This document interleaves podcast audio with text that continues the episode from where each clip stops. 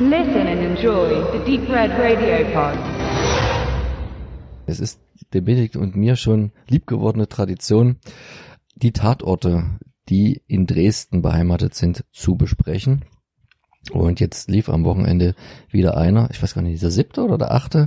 Also auf jeden Fall haben wir jetzt schon ganz gut paar zusammen unter dem Titel Nemesis. Und man muss noch mal rückblickend ein bisschen dazu sagen, dass so für den Tatort Dresden eine ziemlich, ob man das jetzt nur gut oder schlecht findet, sowohl thematisch als auch inhaltlich, als auch visuell wegweisende Folge gewesen ist mit dem letzten, als nämlich äh, erstmalig die neue Kommissarin anwesend war, nachdem ja die von Alvara Höfels gespielte Kommissarin in dem Tatort davor wiederum aufgrund von innergeschichtlicher Schwangerschaft aus dem Polizeidienst ausgestiegen ist. Äh, dann hatten wir diesen sehr amerikanisch angehauchten Thriller, Tatort, so richtig schon Psycho-Thriller, fast schon horrormäßig inszenierten äh, des letzten Males, bei dem das die, Nest, das Nest, bei dem die neue Kollegin in diesen Thriller-Fall nicht langsam in ihre Arbeit äh, eingeführt wurde, sondern so richtig äh, reingeschmissen mit äh, polizeilichen Opfern, äh, also äh, direkten Verstrickungen der Damen im negativen Sinne und man nur so ganz wenig über ihre Hintergründe erfahren hat, dass sie es ein bisschen schwer hat, weil ihr Vater wohl ein sehr hochrangiger Polizist in Dresdner Reihen gewesen ist, aber da er sie auch selber nicht so richtig schätzt, weil es auch eine Frau ist, so klassisches Problem. Und die spannende Frage jetzt für uns beide war erstens, wie führt man das visuell weiter, weil wir wissen ja, dass ein Tatort jetzt nicht wie so eine Serie einen Showrunner hat und immer das gleiche Feeling mitbringt, sondern dass das sehr viel vom Regisseur abhängt, vom Drehbuch. Und ähm, ja, wie wird ihre Rolle jetzt weiter geschrieben? Und wir haben, wie erwartet, den relativ harten Bruch drin, durch einen neuen Regisseur, durch einen ganz anderen Ansatz, durch einen ganz anderen Fall.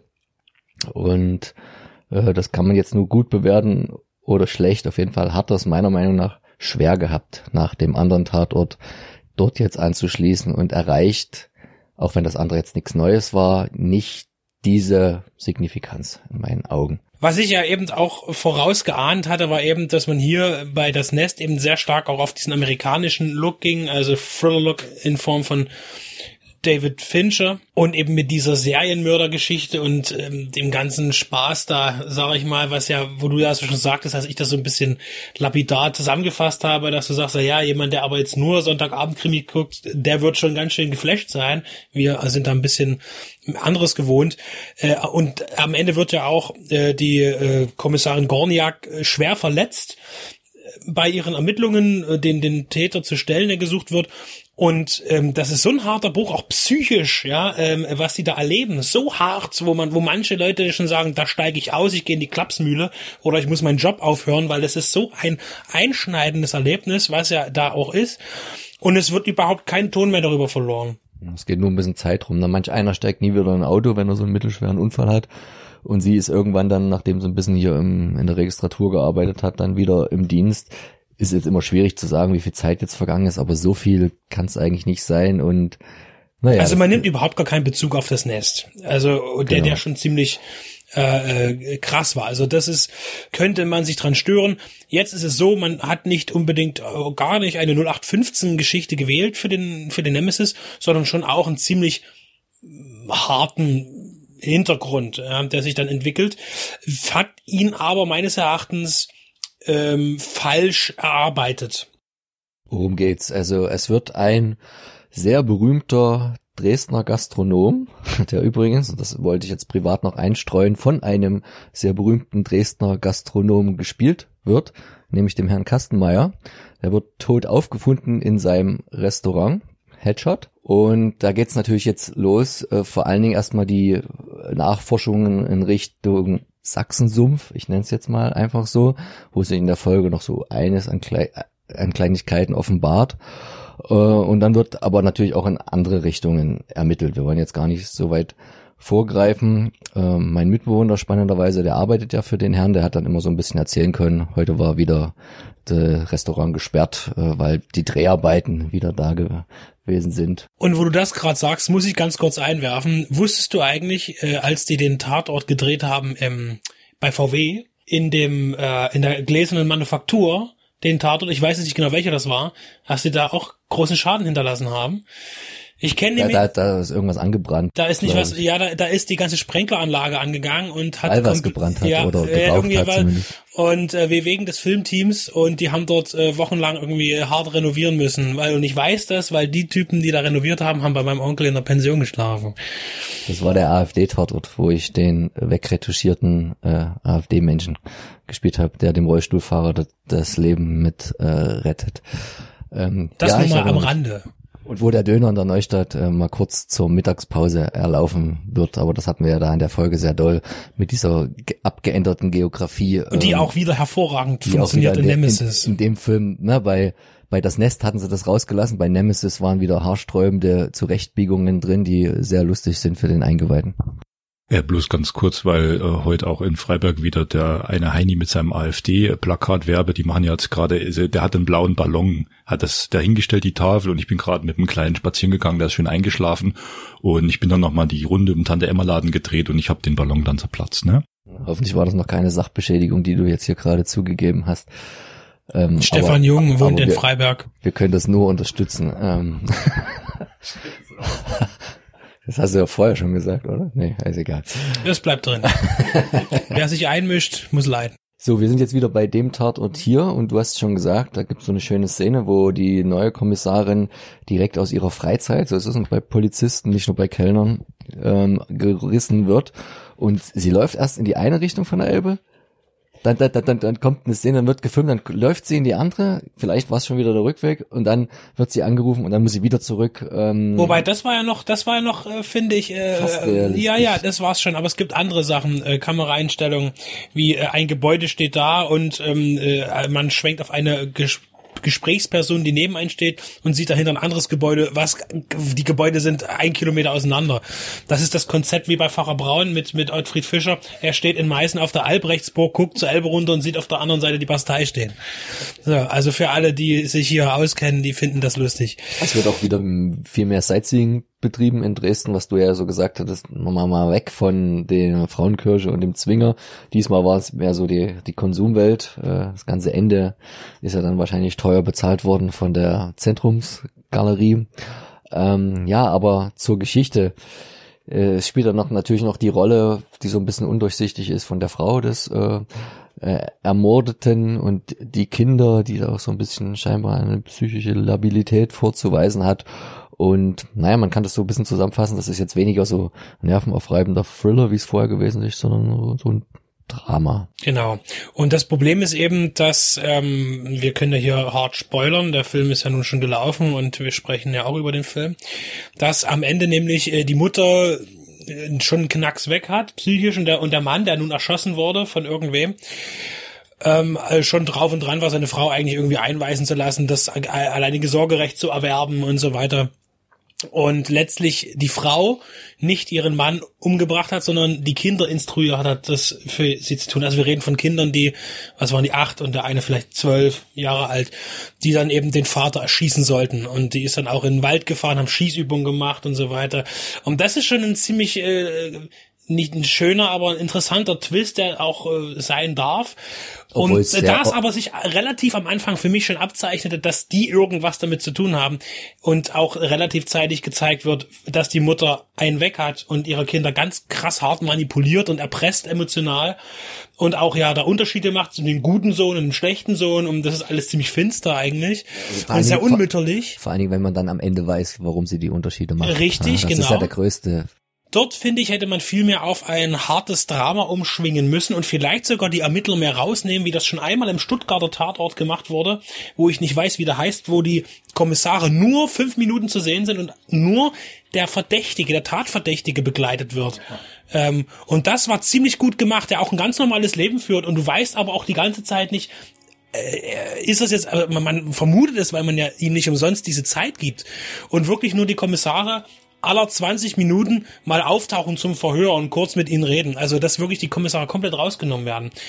Äh, natürlich äh, muss man das jetzt hier nicht schon wieder genauso machen, aber ich hätte mir hier viel mehr Zeit gewünscht, um, um diese wirklich harte Atmosphäre zwischen äh, Mutter und Kindern aufzuzeigen und welche Angst da auch herrscht eigentlich in so einem Haus, in dem man lebt mit, mit einer Frau, die von einem verlangt, ähm, meinen Vater zu töten ähm, als Kind. Ja, also das, äh, das Thema ja, aber ich fand die Umsetzung dann doch zu 0815 für den, den Krimi aufgedrückt. Interessant ist auch wieder, du würdest es wahrscheinlich sogar ähm, negativ sehen, weil du ja sagst, es ist unrealistisch, dass dauernd jemand von der Polizei, von dem ermittelten Team persönlich betroffen ist. Und die haben halt genau wieder das. Diesmal war halt zufällig, aber das haben sie so abgewälzt. Jeder ging bei diesem äh, Sterne Koch da ein und aus und natürlich auch der Herr Oberkommissar Schnabel. Und der natürlich dann auch die Frau und die Familie kannte und irgendwo auch persönlich befangen war. Und das merkt man auch ganz, ganz gut, dass diese persönliche Befangenheit auch die für die Ermittlungswege äh, und Richtungen nicht unbedingt äh, ähm, förderlich wirkt. Und das ist dann wieder dieses Spiel, dass er eine andere Ansicht darüber hatte als seine beiden Kommissarinnen und da auch hage Meinungsverschiedenheiten während der ganzen Ermittlungen sind und ähm, auch die neue Kommissarin man so ein bisschen sieht, dass ihr niemand so richtig was zutraut, vor allen Dingen nicht ihr Vater und sie sich dann aber auch versucht sehr, sehr deutlich, vielleicht auch ein bisschen so überdeutlich durchzusetzen. Am Ende behält sie natürlich mit ihrem Gespür recht. Auch ganz interessant, dass der Vater natürlich auch mit Schnabel gut bekannt ist und auch mit dem äh, Gastronom bekannt war und dass da so ein bisschen was so, na, ähm, anklingt, dass auch die Polizei da früher gerne mal weggeguckt hat und dass jeder so den anderen leben lässt und jeder in seinen Bereichen da nicht eingreift und die Informanten schützt und und vermutlich ist auch hier jetzt ein Grundstein gelegt für eine weitere Storyline in den nächsten Dresden Tatorten, wenn es sie geben sollte, ähm, durch einen Kontakt eben zu genauso einer Untergrundperson, die eigentlich mal wenn sowas Informantenmäßiges an sich hatte mhm, zur älteren Generation. Es ist übrigens die Episode 1099 gewesen. Es läuft immer noch die erste Staffel des Tatortes. Das steht hier bei der IMDb, wird das ja so gelistet. Bei Lindenstraße auch noch. Da gibt's nur eine. Ja, Lindenstraße hört ja aber bald auf äh, und der Tatort wird vermutlich noch bleiben. Ich finde es interessant, dass es bei der IMDB tatsächlich auf der Nemesis-Seite auch eine Bewertung gibt von 6,3 bei 82 Beurteilungen. Ich frage mich, wer das äh, macht. Sehr spannend. Also prinzipiell fand ich ihn jetzt äh, von all den Tatorten, die ich gesehen habe, liegt er im, im gesunden Mittelfeld. Ich finde das Thema gut, aber eben bin leider nicht zufrieden ähm, mit der Ausarbeitung. Wen musst du da jetzt rügen als Regisseur? Das, das ist der äh, Stefan Wagner und der äh, und beziehungsweise auch mit als Co-Autor dann beim Drehbuch der Mark Monheim.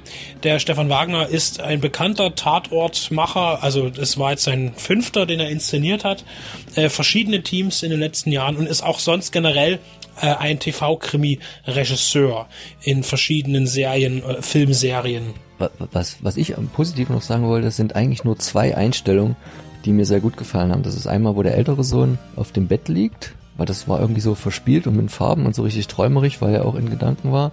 Und die andere, das war wieder eher so die horrormäßige Einstellung, wo die Mutter so äh, auf einmal plötzlich so im Raum steht, während er im Bett liegt. Also das war gut komponierte Bildausschnitte. Reicht natürlich nicht, um einen ganzen Film auf eine nächste Ebene zu heben. Es ist, was auch äh, mir mich beeindruckt hat, ist, wenn die Mutter ähm, androht, ihren Sohn zu foltern. Ähm, da gibt es ja eine Szene mit der Badewanne, äh, wo sie kochend heißes Wasser einlässt, also heißes Wasser und ihn zwingt, in die Badewanne zu steigen, wenn er nicht die Wahrheit sagen würde ihr.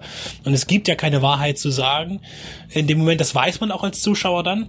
Und da merkt man eben ganz knallhart schon, dass das schon hier ist auf jeden Fall die Frau irgendwie verantwortlich für das, was passiert ist. Und ähm, ja, aber irgendwie nicht nicht rüde genug, finde ich, äh, psychologisch umgesetzt. Ja, äh, es geht weiter. Es ist jetzt bei der IMDB noch gar kein nächster angekündigt, aber ich denke, es wird sicherlich noch einer kommen. Und mindestens. Und wir bleiben dran. Und wir bleiben vor allen Dingen auch düster. Ne? Also diese, diese, diese lustigen dreieinhalb Anfangsfolgen hat man jetzt zum Glück gut von der, von der groben Fahrplan hinter sich gelassen, was ja schon mal als positiv weiterhin zu bewerten ist, unserer Meinung nach. Ja, und auch die Lachnummern äh, Lachnummer äh, Kein einziger, Darsteller kein einziger Idiotensachse mehr dabei. Ja. Ne? Also das war auch positiv anzumerken. auch der Schnabel, der ja immer auch so noch diesen Part jetzt übernimmt, so der, der alte Ostdeutsche, der sagt, ja, früher war ja alles besser, äh, hat sich auch reduziert. Also das ähm, ist immer noch da. Er ist halt ein alter, grandelnder Mann. So alt ja noch nicht, aber ähm, der eben sagt, ja, das ist ja alles die Schickimicki neu und hier bla. Ähm, denn da wurde auch äh, zurückgefahren. Also ich denke, es geht weiterhin auf jeden Fall nicht in die schlechtere Richtung entwickelt es sich, sondern immer noch in eine bessere. Und man muss sagen, von vielen Tatorten wurden hier schon jetzt wieder in, in Dresden Sachen aufgegriffen, die wirklich hart äh, an der Grenze sind. Ich erinnere mich an die eine Szene an einem anderen Tatort, wo erdrosselt wird, wo die Frau mit so einem ähm, Kabelbinder auf dem Parkplatz einfach niedergemacht wird und man sieht, wie sie zwei Minuten lang erstickt. Äh, und das eben, das läuft dann schon 20 Uhr 16 äh, in der ARD. Und äh, in die Richtung geht es, äh, der ist schon sehr hart geworden, vergleichsweise auf jeden Fall. So in die Richtung Wien, also die ja auch immer so einen ziemlich düsteren Themen haben. Wir haben uns den Film angeschaut, das war unsere Meinung. Und Noch in der Mediathek, sofern ihr das noch relativ zeitnah hört. auf jeden Fall noch viele Monate, weil die bleiben da ja lange in der Mediathek.